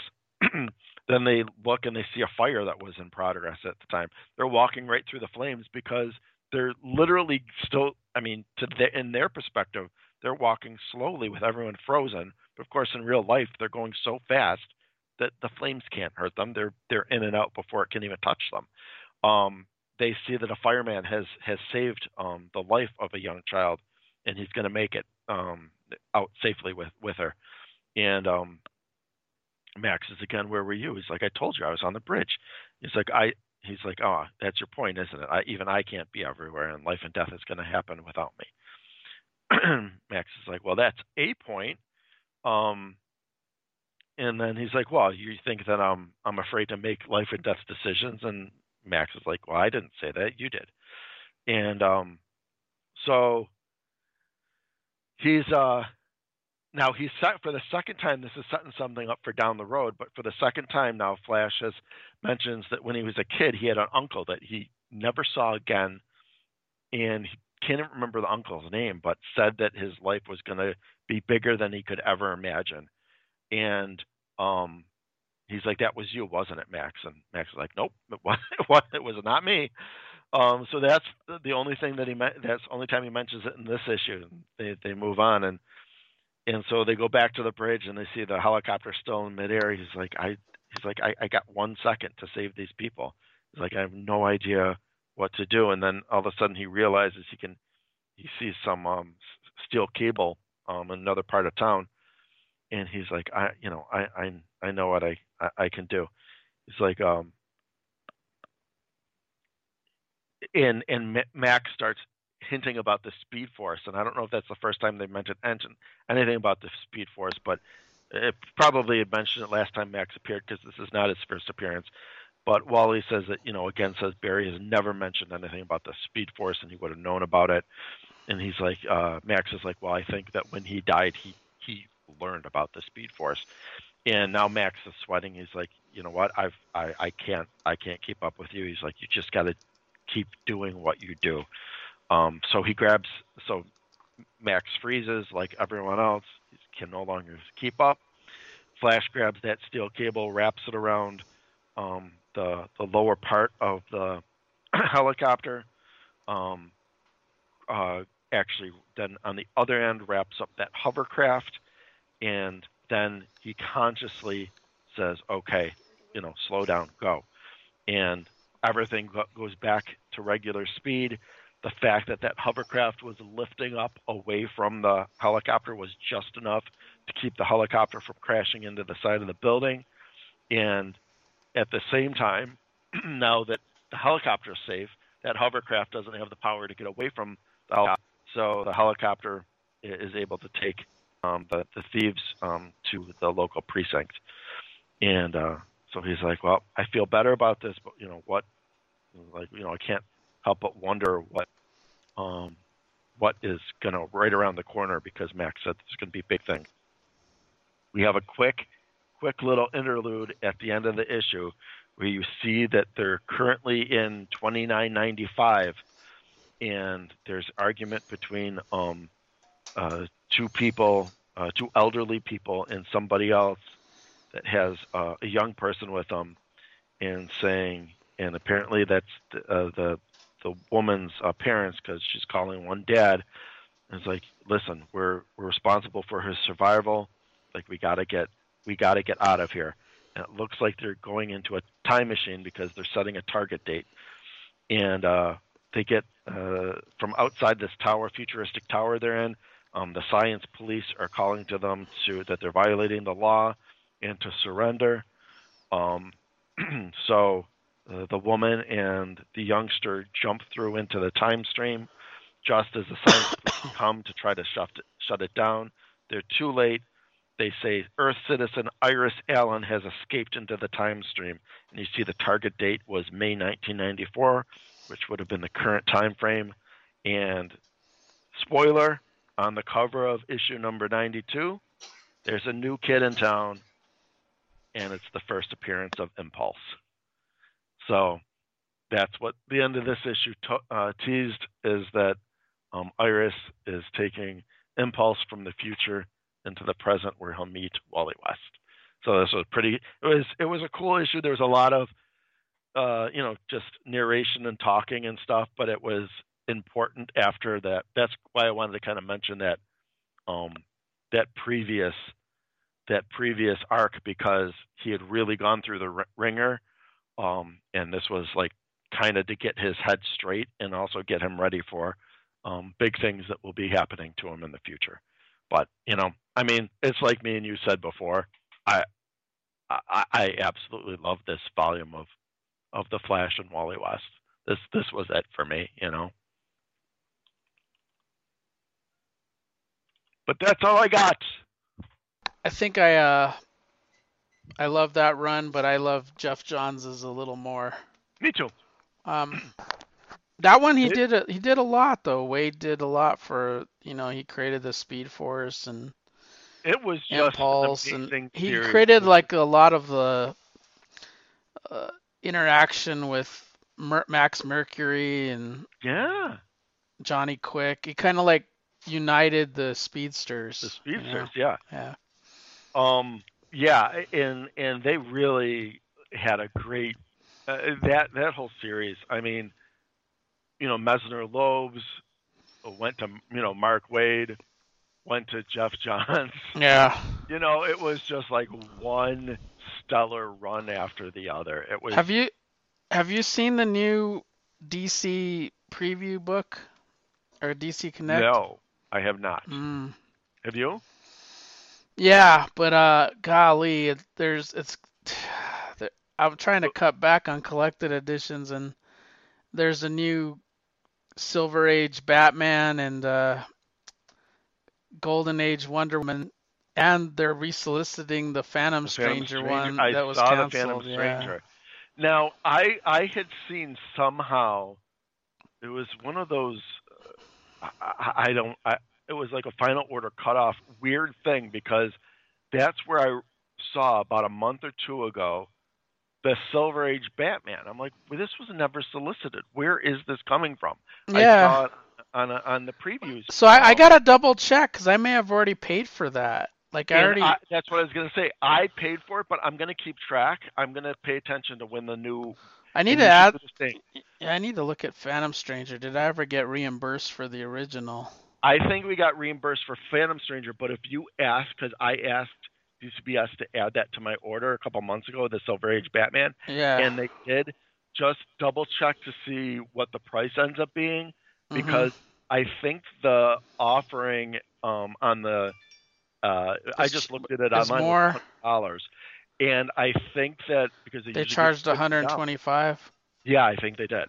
So yeah. I think we. Uh, so I'm going to make sure because if that's the case, uh, you know, I'm going to make sure that they reimburse me the whatever it is.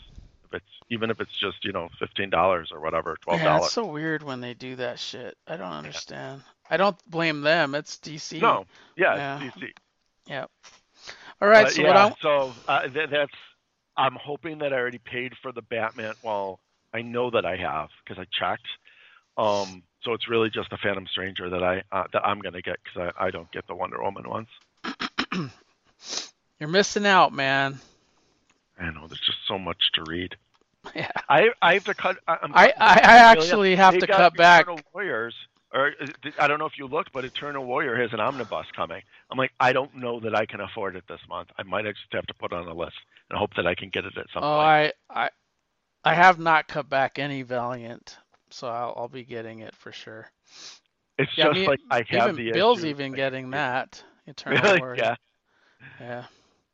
That's I mean, the original Eternal Warrior too. I I want it, Mike. I just I don't know that I can I can swing it this coming month. So if I can't, Yeah. it's going to have to go on a list. Well, you I have the original though, right? I have I have all the issues, so that's yeah, so so that's why you're weighing it heavy. Like you don't have all the Silver Age Batman, so right, and I don't have yeah. any like practically any of the Phantom Stranger that's going to be in that that omnibus. You know what I mean? So Yeah. you know, for me, that's that's got to take priority. Yeah. All right, so what I'm going to talk about is the the best group in comics, All right, uh, the Defenders. the Defenders. Yeah, the, they're the best group in comics for Tell me. now tell us why. Well, the t- two the two groups that are the most that I love the most are the Defenders and the Freedom Fighters, and uh, which are odd. But but if I had to pick one, I'll pick the one that has more material for sure, which is the Defenders. But uh, Rob Liefeld was talking about like his favorite comics, and one of them was Avengers, like the introduction of Ultron. hmm And around the same time, uh, issue 50 was getting ready to to uh, to hit, and uh, he talked about Keith Giffen being the artist, and I was like, oh, I want to see that because Keith Giffen looks a lot like Kirby. Um, so what I, what I didn't realize though is there there's some covers that uh, uh, I thought was Keith Giffen and they were Jack Kirby because Oh. Keith, Keith Keith Giffen was drawing the interiors. So I, I just assumed they were Keith Giffen on the cover, but they were Jack Kirby.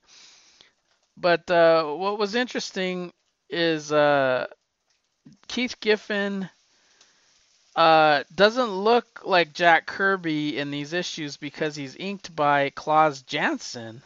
oh wow. So it looks more like the Marvel style until you get to the later issues when he, Klaus Klaus Janson's not inking him.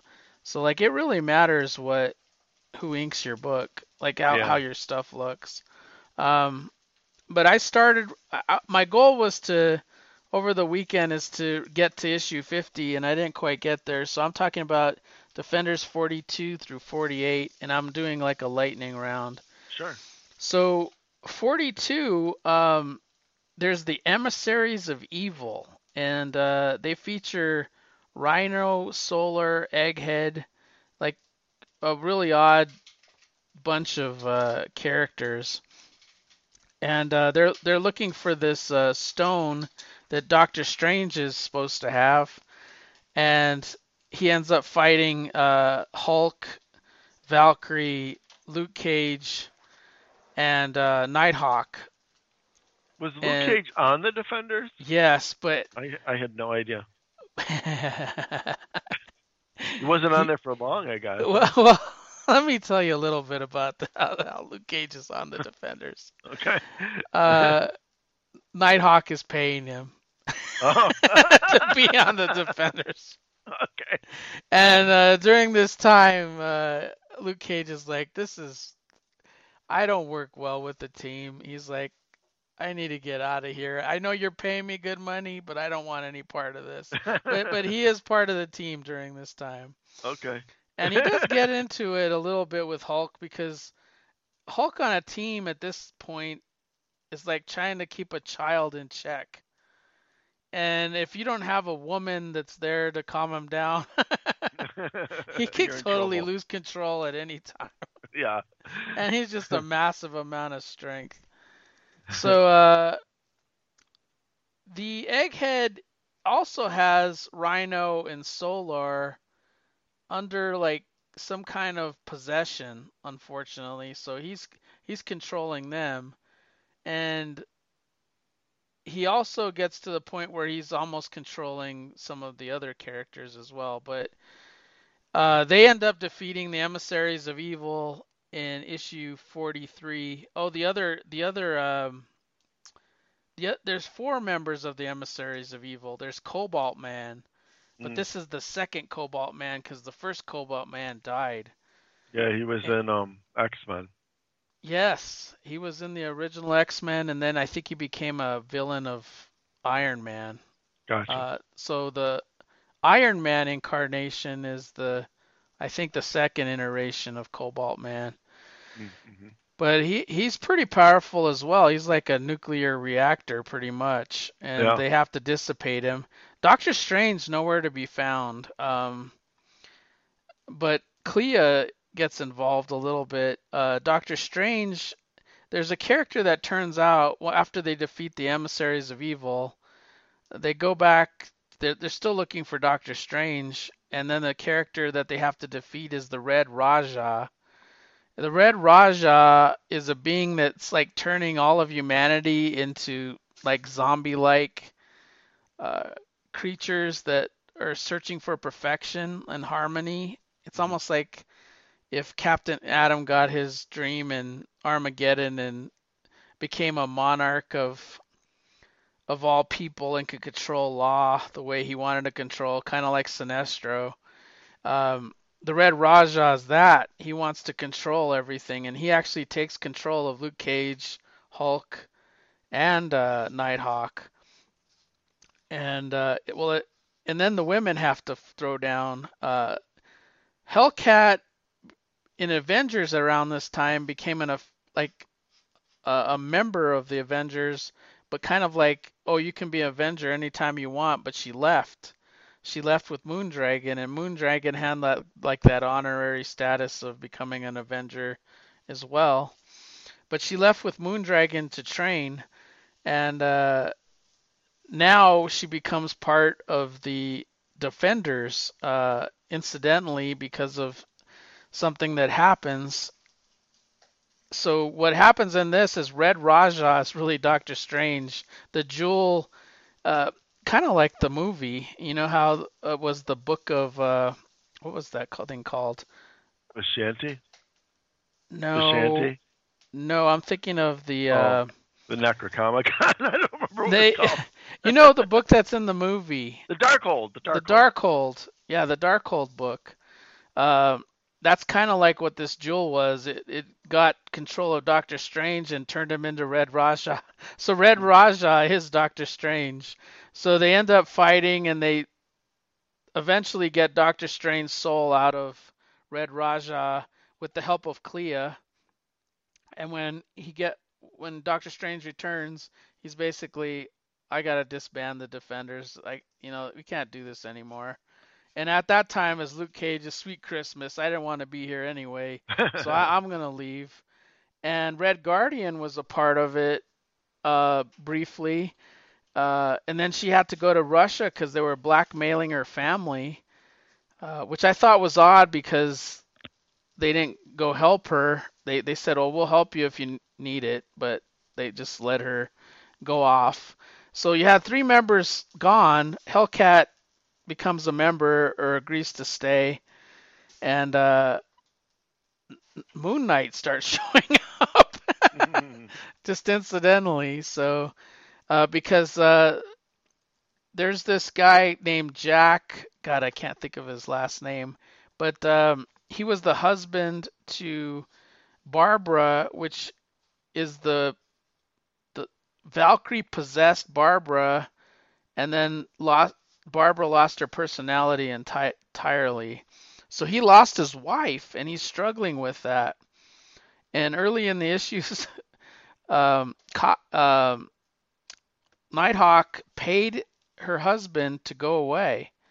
Well, now he's back in the picture, and he wants his wife back.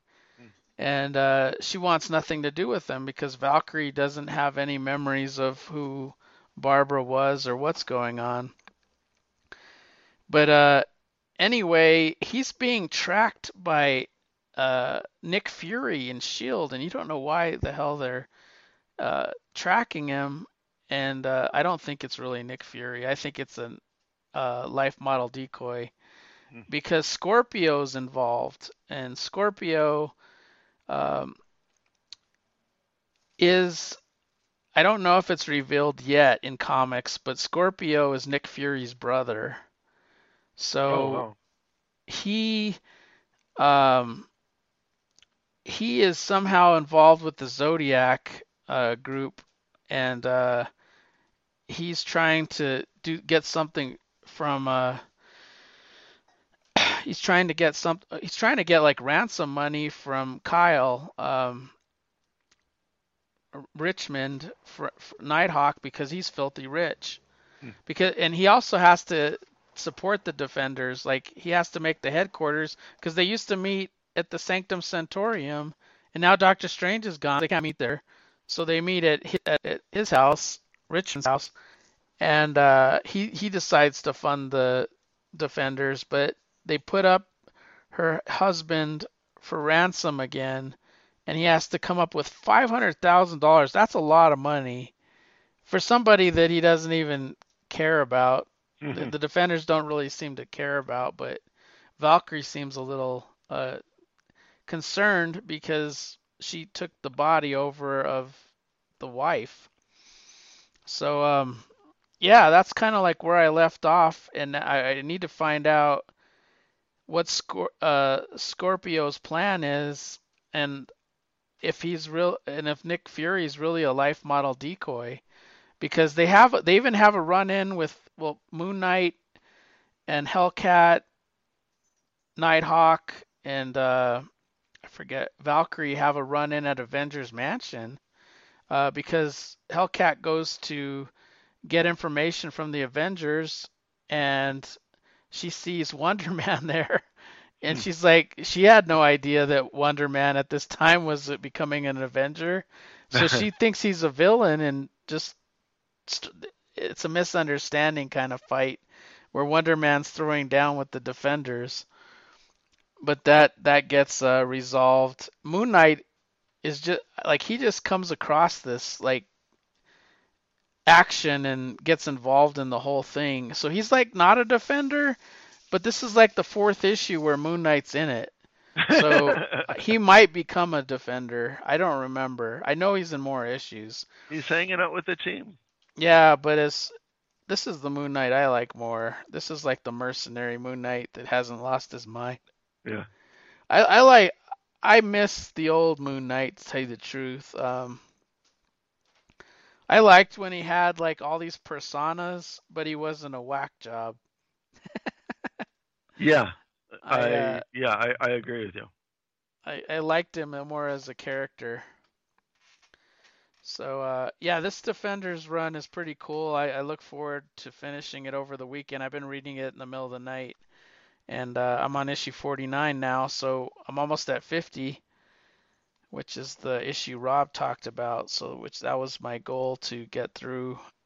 Al Milgrom's uh, inking him, and that's why it does look Kirby. Uh, uh, no, he's not inking him. Let's see. Let me see who's inking 49, because it does. Mike Royer. That explains it. Mike Royer inked uh, uh, Jack Kirby. Kirby, So that it, ex- it explains the Keith, how Keith Giffen's art now looks like Kirby. yeah, Yeah. So uh, the funny. puzzle is solved. Yeah, that was a good one. Yeah, that's Enjoying the. that's all I want to talk about. So uh, Yeah, I don't have anything else today. All right. Well, you have a good rest of the weekend, and uh, we'll talk to you soon. Yep, enjoy. All right. Take care. Thanks, Mike. All right. Bye.